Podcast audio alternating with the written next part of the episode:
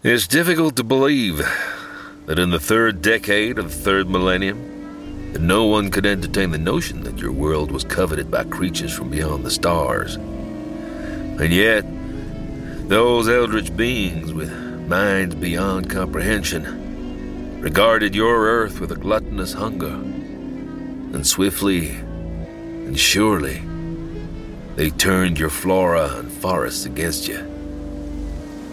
Few folks even considered the possibility that humanity, like a bug in the jaws of a worldwide Venus flytrap, would suddenly, silently, and without warning be consumed in an event referred to as the Sprouting.